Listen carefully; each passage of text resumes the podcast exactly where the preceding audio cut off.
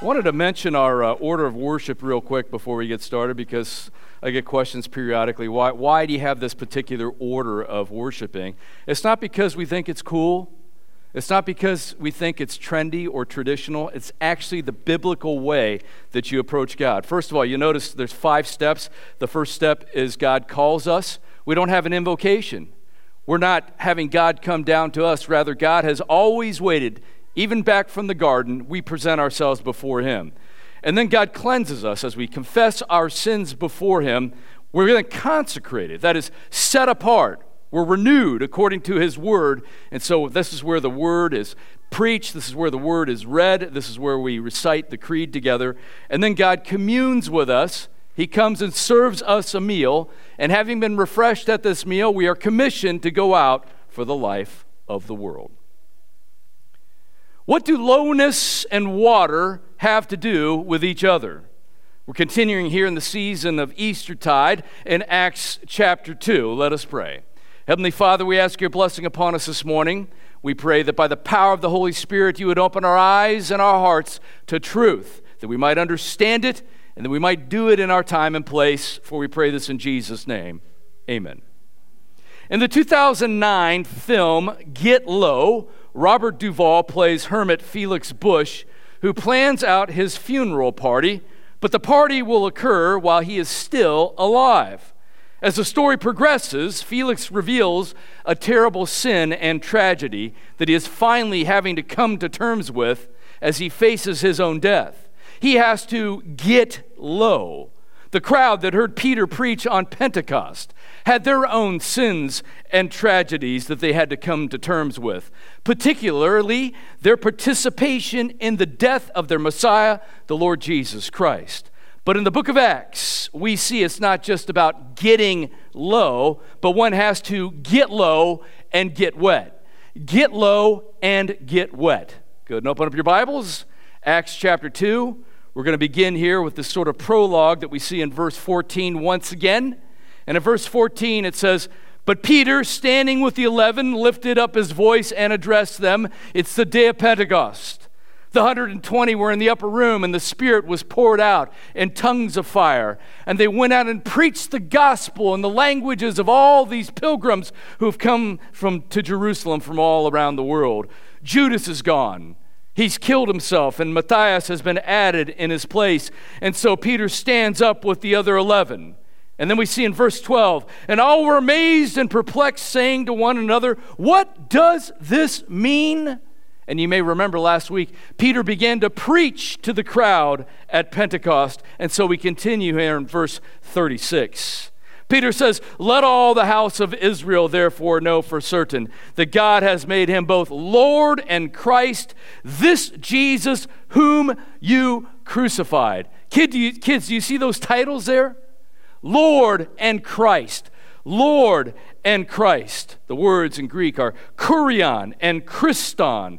God has made Jesus both Kurion and Christon, Lord and Christ, the one whom you killed, but who rose from the dead. And now let's take a look back really quick here, because there's some things in context here in Acts chapter two that Peter said. If you look at verse thirty-three, Peter said this, "Being therefore exalted at the right hand of God, and having received from the Father the promise of the Holy Spirit, He has poured out this that you yourselves are seeing and hearing." Jesus surely rose from the dead, says Peter, and He ascended to the right hand of the Father, and He poured out His Holy Spirit, the third person of the triune God. The Spirit's poured out, and that's the phenomenon that you're seeing before your very eyes.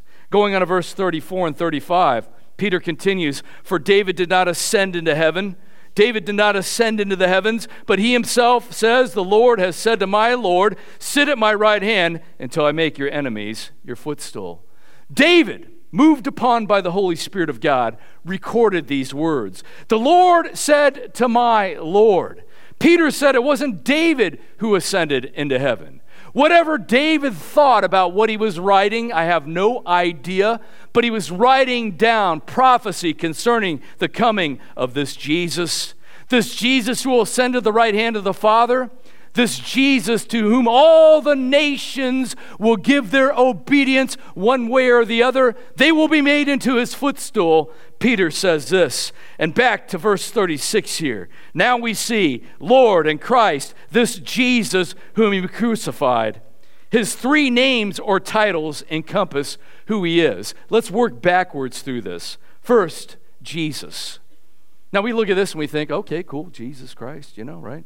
Sometimes it's used in very unflattering ways in our culture. But if you were there in the first century and you were a pilgrim who had your mind set on spiritual things in Jerusalem, this would have been very significant to you.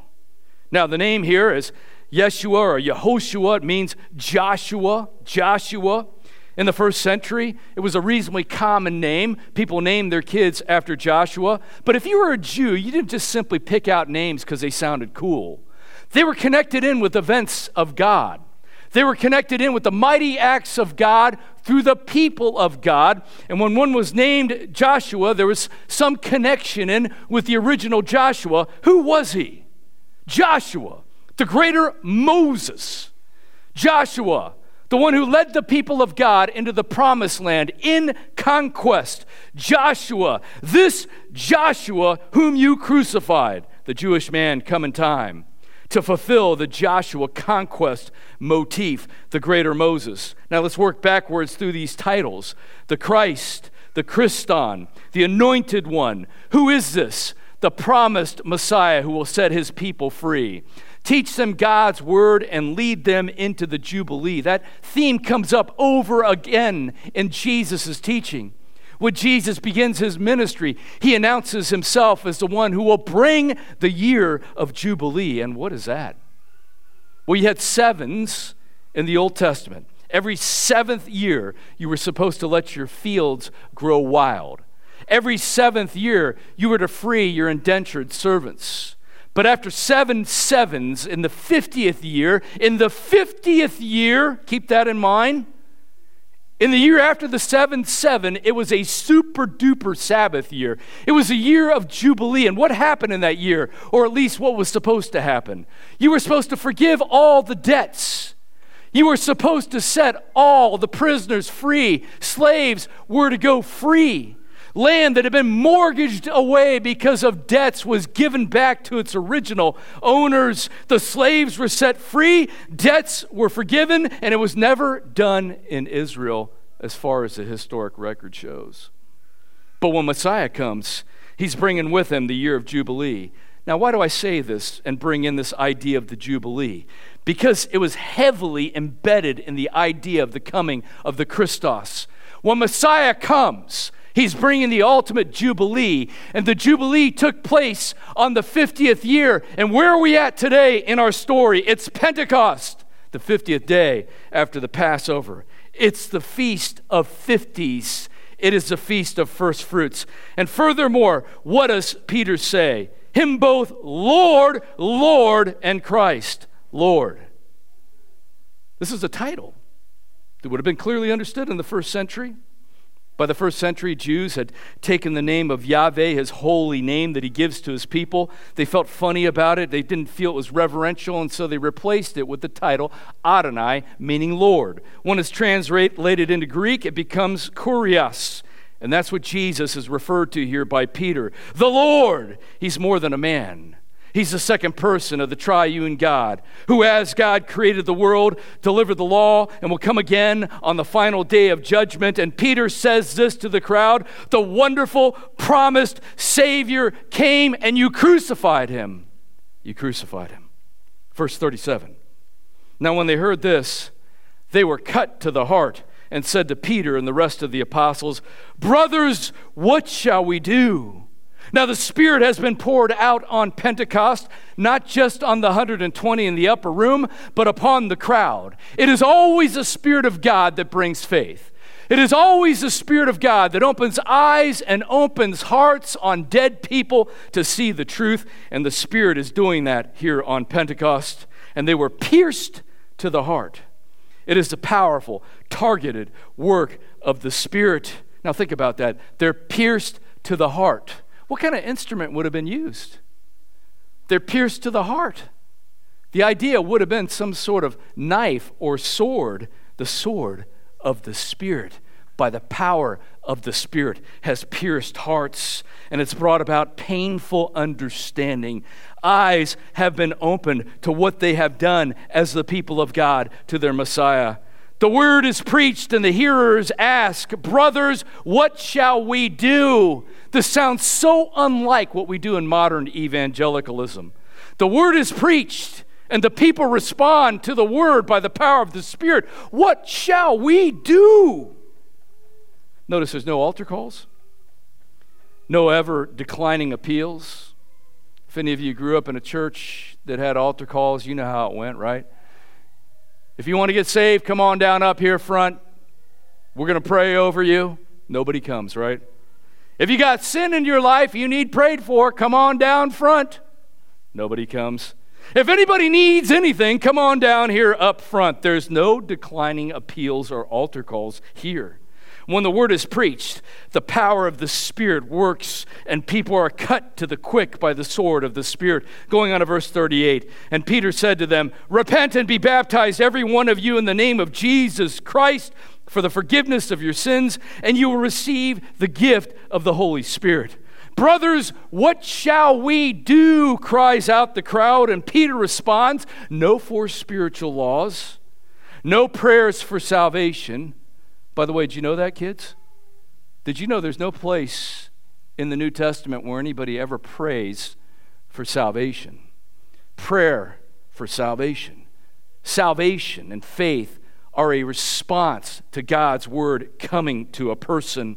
So there's no spiritual law, four spiritual laws. There's no prayer of salvation. What does Peter say to answer this question? He says in the Greek here, metanaeo, that's the word, the verb for repent. Metanaeo, it's a second person, plural imperative. It's a plural command. Command, you do this. And then baptizo, baptizo. It's a third person singular imperative passive. It's a command to submit to something. What is Peter saying in response to the crowd's question? You all must repent and be baptized. You all must have a change of mind and turn and be baptized. You all must repent and be baptized, and note the tight interconnection of repentance and act of faith, and submitting to be baptized, also an act of faith in the name of Jesus.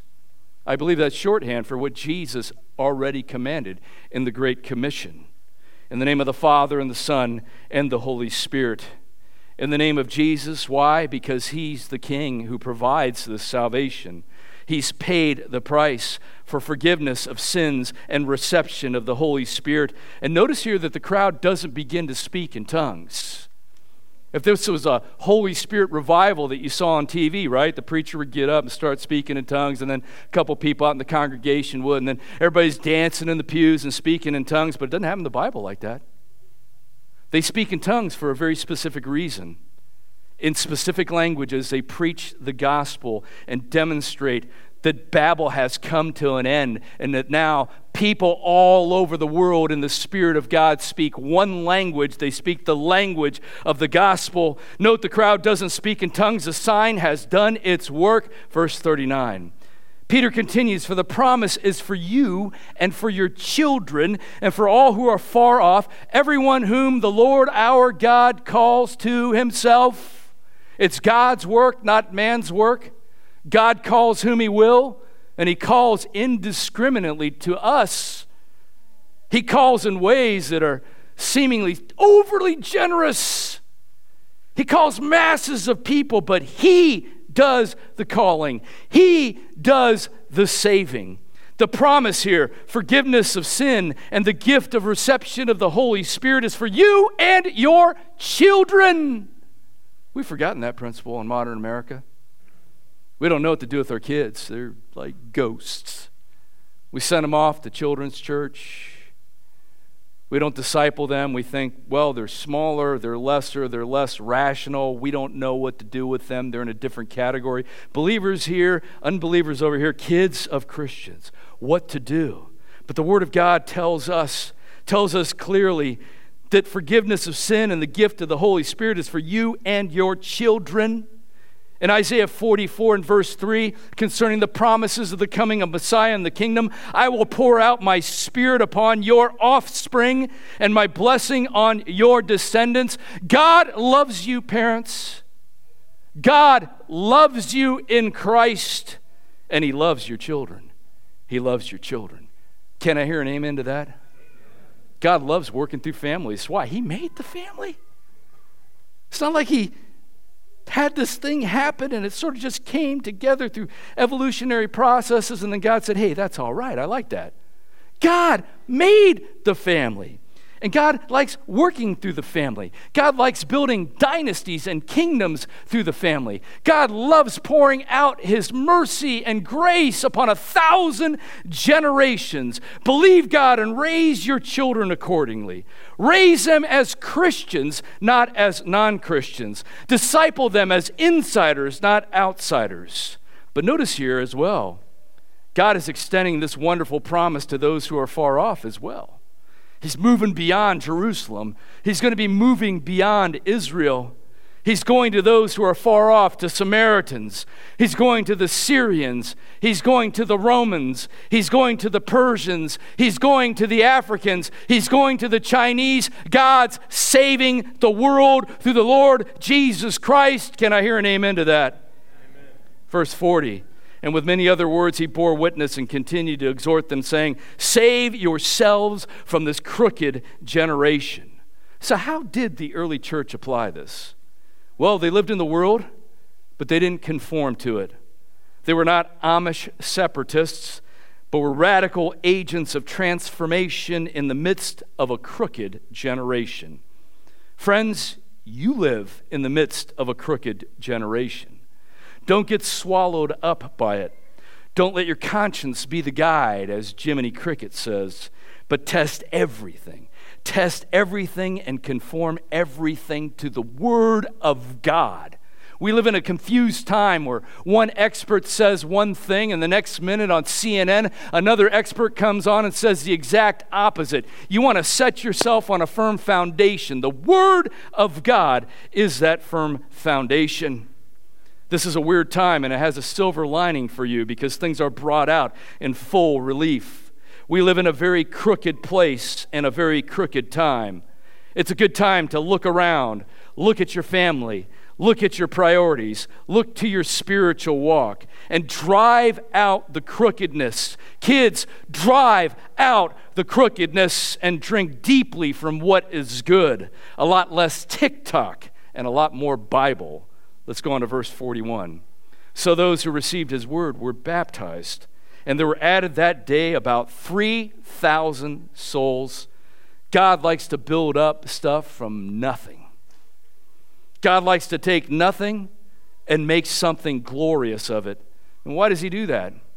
Well, if we did it, if we had our hand in it some way, if we could somehow take responsibility or glory from that, we would say, look what we did. But God likes to take the impossible and make it possible. God gets all the glory for himself. The twelve fell apart at the cross, but were reconstituted at the resurrection. This little group of one hundred twenty in an upper room, and then the Spirit came in fire and wind, and then there were three thousand men converted. These men were likely pilgrims who brought their families with them. So in one fell swoop, there may have been five to ten thousand people converted in one day. There's one hundred fifty of us at King's Cross. What might God do if he decided to pour out his Spirit? If God might give us fire and wind for the conversion of South Austin. What's God doing with the church in Austin these days? What's God doing with King's Cross? But I want to say this, brethren. If we're faithful, then I know for sure it's going to be good. In late February and early March nineteen thirty-seven, two major storms rolled through Southern California so that massive amounts of water and debris flowed down from the mountains into the Los Angeles basin in what was known as the Los Angeles flood. In this great reckoning, thousands of homes were destroyed, bridges and railroads were washed out, and the mail had to be brought in by the Coast Guard. one hundred fifteen people also died. Los Angeles got low and got wet. The day of Pentecost was a day of reckoning for thousands of Jews. their whole view of the scriptures and how they participated in the crucifixion of Jesus was washed away in a storm of fire, spirit, and water that left them cleansed and purified. This morning we've seen in the book of Acts that Israel and us need to get low and get wet. Soli Deo Gloria, to God alone be the glory. Let's pray. Heavenly Father, we thank you for your love and grace to us. We thank you, but by the power of the Spirit, you bring us low. And by the power of the Spirit, through baptism, we get wet and we get saved. We ask your blessing upon us, that you would renew us once again to be reminded of our high position as your sons and daughters in the kingdom by the uniting work of Jesus Christ, but also to be reminded to get low, for it's all by grace. For we pray these things in Jesus' name. Amen.